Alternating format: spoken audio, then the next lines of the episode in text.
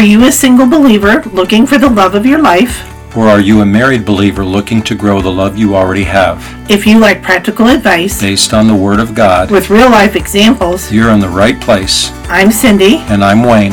Welcome, to, Love with the Lines. Hello,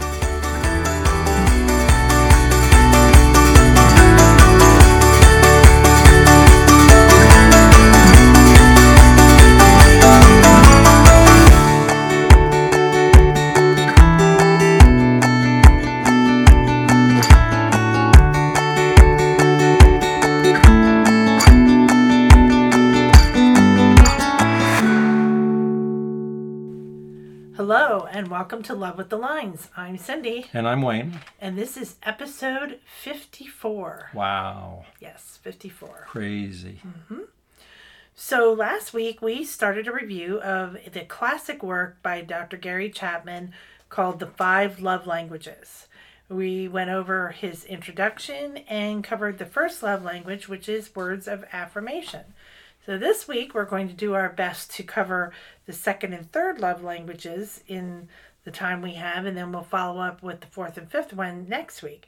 So this week we're going to talk about quality time and receiving gifts.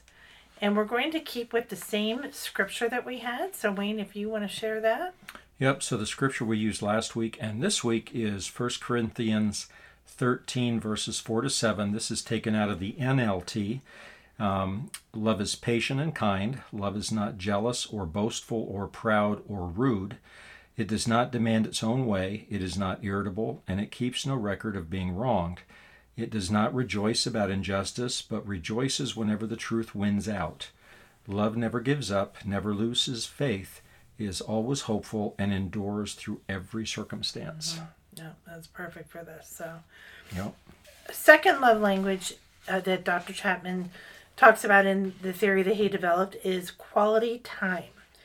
And his example is that if we give our spouse 20 minutes on the couch, just not doing anything else, just sitting on the couch, having a conversation, that that's 20 minutes of our life that we can't get back, but it's 20 minutes of life that we spent together, intentionally together. And You mean like no interruptions? no interruptions. Not not being on my cell phone while you're talking to me. no, no, Like, no. Like, like paying attention. Yep, paying attention. No phubbing. Remember we no did an, phubbing. we did an episode on phubbing. No, no looking at your phone while you're engaged in a conversation. Looking deep into each other's eyes.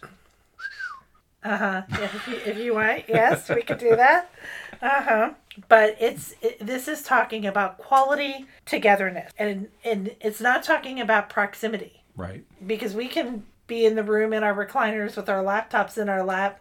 That is not any kind of intentional. But we'll be spending we'll be spending time together, but we're not spending time together. No, we're not. Yes, we're not. We're in the same room together, yeah. but it's not the same as intentionally having a moment together where you are focused with your attention on each other. And he he gives a good example of that too. It's like when a father is sitting on the floor rolling a ball to his mm-hmm. toddler, his attention is not focused on the ball but on the child. But if he's on the phone talking while he's rolling the ball his attention is is not fully on the child. It's on the phone conversation and the child. It's looking at at uh, you know what what happens during this quality time that you have together. So quality conversation is one of the aspects of quality time.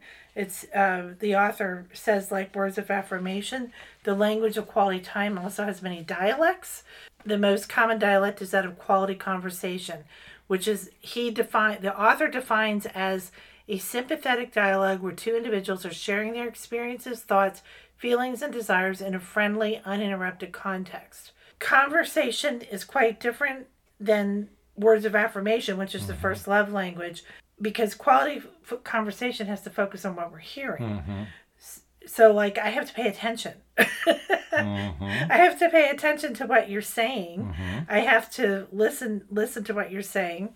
The author goes on to state that a relationship calls for sympathetic listening with a view to understand the person's thoughts, feelings, and desires. Mm-hmm. Learning to listen may be difficult as a foreign as learning a foreign language, but learn we must if we want to communicate love. So he has a couple tips here on how to listen. First one he talks about is maintaining eye contact with your spouse when your spouse is talking. Mm-hmm. So not only looking but listening Yes. and looking. Yes. Yep.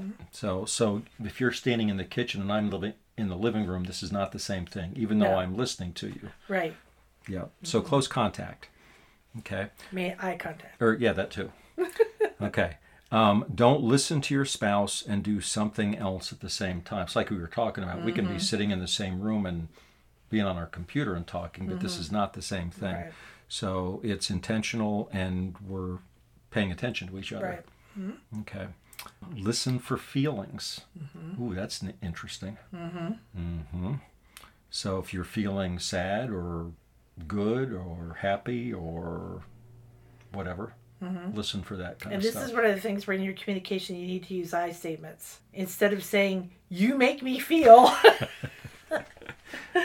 it's like, I feel like when you have to use, so not a I feel like this because of you. That's Yes. probably not that's probably not that's this not helpful. that's not helpful. That's yeah. not okay. helpful. Okay.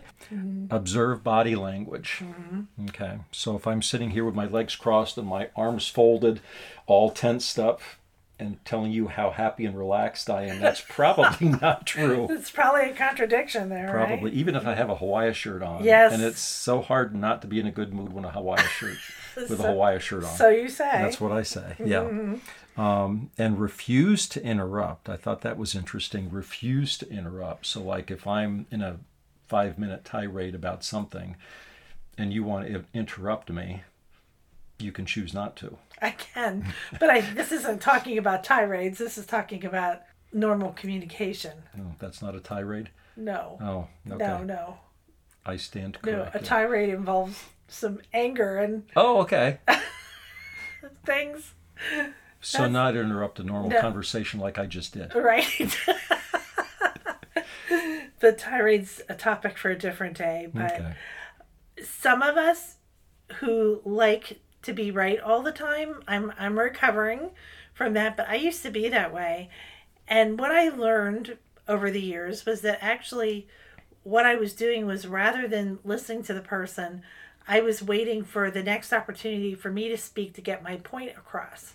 And i was thinking about how i was going to prove my point that i was right so if you are one of those people, I would go to the Lord in prayer about that and ask Him to help you deal with that because that's not productive in any kind of communication exchange, but especially not between you and your spouse.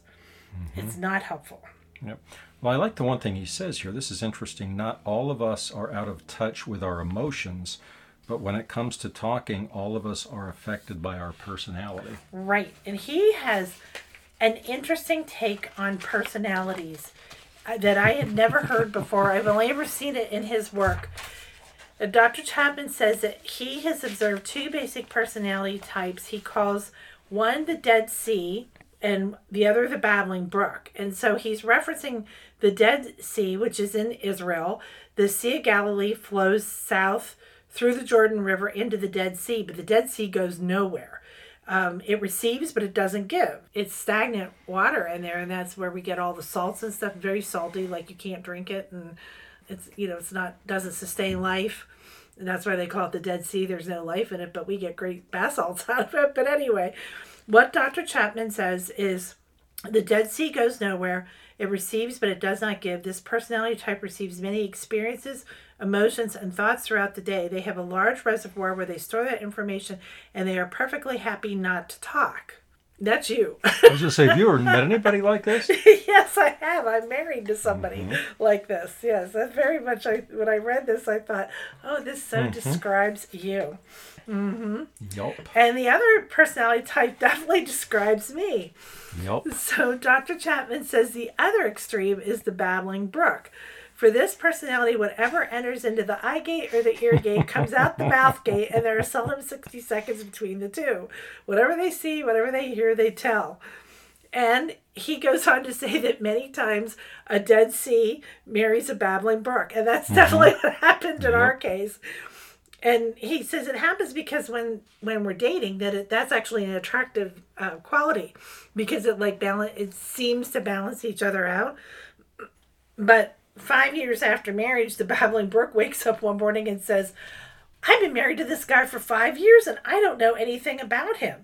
And meanwhile, the Dead Sea is saying, I know, I know them too well. I wish they would stop talking. But Dr. Chapman says there is good news that we can, that the Dead Seas can learn to talk and the babbling brooks can learn to listen. And and he goes on to say we're influenced by our personality but not controlled by it. Mm-hmm. lots of times people will use their personalities in, as an excuse for things. Oh that's just the way i am. That's an excuse. We have control over our behavior and we have control over our action and we actually have control over our thoughts. It's perfectly possible to learn new patterns. Mm-hmm. And one of the things that he suggests is to establish a daily sharing time in which each each person talks about three things that happened to you in the day and how it made you feel. I think that's interesting. It says mm-hmm. if you mm-hmm. start with a daily minimum, in a few weeks or months, you may find quality conversation flowing more freely between you. So, this is a good tip if you have problems communicating and one of you is a Dead Sea and one of you is a babbling brook. If both of you are babbling brooks, you just need to learn to take a breath. If both of you are Dead Seas, you need to do this where you do the three things. Mm-hmm. So the author then goes on to talk about quality activities. So these may include anything in which one or both of us have an interest. It's not what we're doing, but why we're doing it, because the purpose is to experience something together. And I think for you, one of the things that we do is you love to fish. Mm-hmm. And I tried to like to fish. I learned how to fish. Oh my word, the first time it was when we announced our engagement at a um, at a family uh, reunion. Mm-hmm. And so you took me fishing, and I caught this large bass, and it came out, and it came out on the ground, flopping around, and I stood there and cried because I thought it was suffering. Mm-hmm. that was not, not not the best start. But then I actually learned how to fish. I learned how to bait my own hook. I learned how to do all that. But I am one of those people that I need action. Like I need stuff to be. Mm-hmm. If I'm doing something, I want stuff to be moving along. Fishing is boring. Fishing is boring mm-hmm. to me, and so we actually learned to compromise.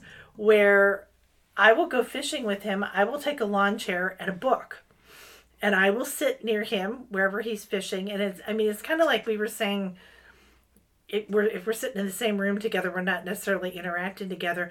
But this way, I could do something I liked. He could do mm-hmm. something he liked we were in the place together enjoying nature and we would stop and talk about like like you would point out like a heron that was flying mm-hmm. off or an, or an eagle or hawk wayne's really good at spotting these birds of prey and you know we would enjoy the time together but we both get to participate in the activity in a way that we enjoyed it dr chapman goes on to say that by doing these experiences together you build a memory bank that and that's especially good to have a memory bank to draw mm-hmm. on when things are not going so well. It's, you know, and then lots of times you'll have funny stories about the different experiences that you shared together and that that deepens your relationship as well. Mm-hmm. Like the cow story. The cow story? Driving down the road.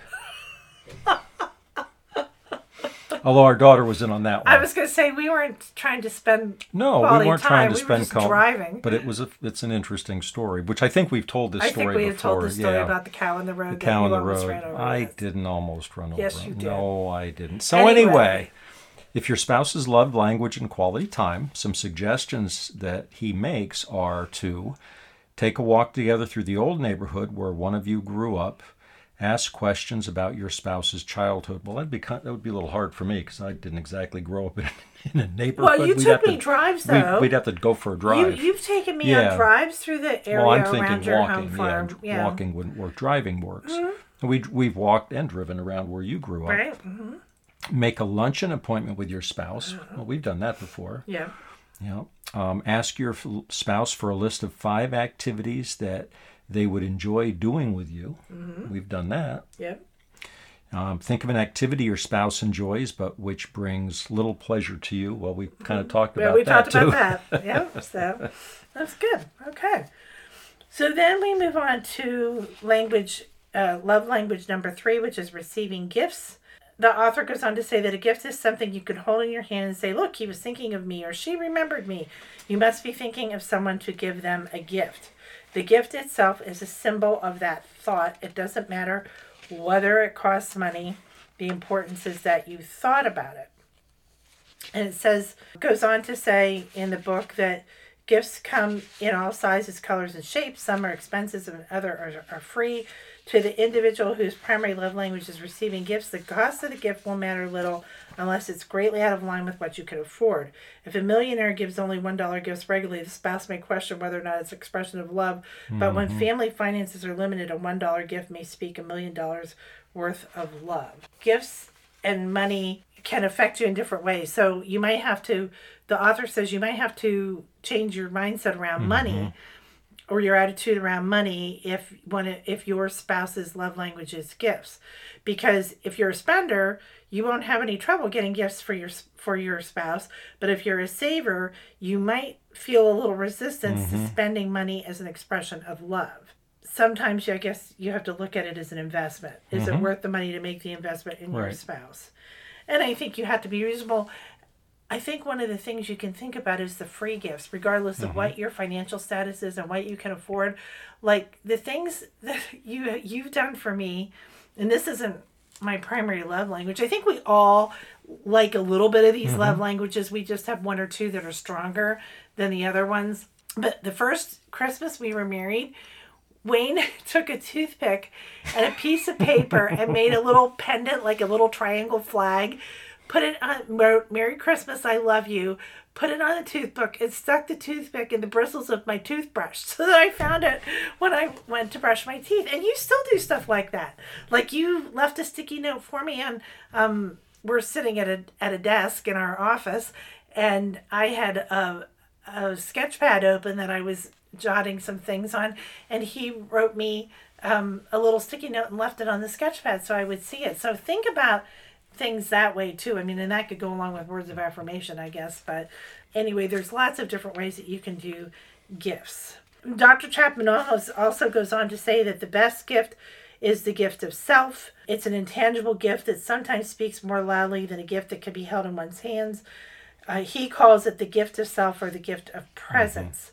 Being there when your spouse needs you speaks loudly to the one whose primary lang- love language is receiving gifts. And sometimes you don't even have to say anything. It's just a matter, I think it's just a matter of being there, being present with your spouse, Right. And even he- if you don't say anything. Yeah, and in the book, Dr. Chapman goes on to he goes on to describe a couple mm-hmm. where the wife was hanging on to a situation. She thought her husband loved softball more than than her because of two incidents that happened like 15 years ago, and she was still hanging on to these. But the husband just didn't realize how his actions, even though he thought he had done everything he could do, he didn't realize that him being absent from two uh, very critical situations in their lives for just even a little while affected his wife and then she felt unloved. So if if your spouse's love language is gifts you need to pay attention to especially this gift of your presence it, the Dr. Chapman says in the book, physical presence in the time of crisis is the most powerful gift you can give if your spouse's primary love language is receiving gifts. If the physical presence of your spouse is important to you, I urge you to verbalize that to your mm-hmm. spouse. Don't expect him, her, or her to read your mind. If, on the other hand, your spouse says to you, I really want you to be there with me tonight, tomorrow, this afternoon, take the request seriously. That's something to do. I think sometimes we expect our spouses to be mind readers. Wayne and I joke about it a We're not- lot. You know, we're like, readers. you know, you're not you're not focusing on what I'm thinking. You're not reading my mind. Mm-hmm. And it's it's a it's a joke, but it's like you have to say what you want if your spouse you can't expect your spouse to just pick up on it, especially if you're the wife and the husband is the guy. It's just the way it is. We think different. yes, it's just the way it is. Is. we think different. Yep. And so th- I think there were just there were some um, Yes. suggestions here. There are. So, a couple of the suggestions he has here. If your spouse's love language is receiving gifts, try a parade of gifts. Lead a box of candy for your spouse in the morning, uh, yogurt, candy, if health is an issue.